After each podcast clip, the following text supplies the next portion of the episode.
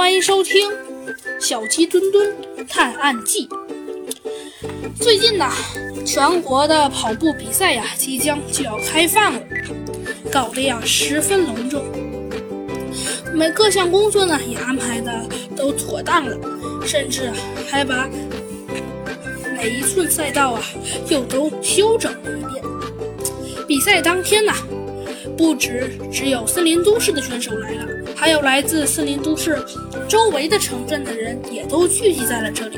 这可是难得一见的不同的动物一起在森森林都市一起聚着的盛会呀！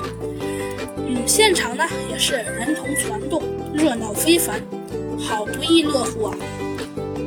而猴子警长和小鸡墩墩也是兴致勃勃地来到了比赛现场。看看今天谁能夺冠。正看着，忽然老虎警长又打来了电话，说比赛赛道前方，也就是差不多跑得最快的人的那个地方，发生了一些状况，请猴子警长立刻过去看看。不过呀，这些人手跑得很快。而且这个地方离猴子警长的地方也离得很远，所以猴子警长只好等警车到了之后，开着警车立即赶了过去。到现场啊，发现还是有几名选手在这里的，个个啊都脸比较红，看似一看就状态非常的不好。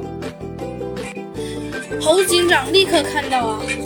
一个标着幺四七九号的马拉松运动员正在向一名警察说明着情况。嗯，你是跑到这里就突然发生异样的吗？警察问道。哎，确实，嗯，毕竟你也知道，像我们这些跑的运动员，快的运动员基本上是不可能发现异常的。嗯。所以我也以为我没什么大事，结果谁知道跑着跑着，就像喝醉了似的，两脚不听使唤，差点摔倒。这位选手说道：“哎，确实，也不知道为什么，可能是这块路段不太好，或者有有毒气体吧。”其他几个参赛选手，也纷纷表示道。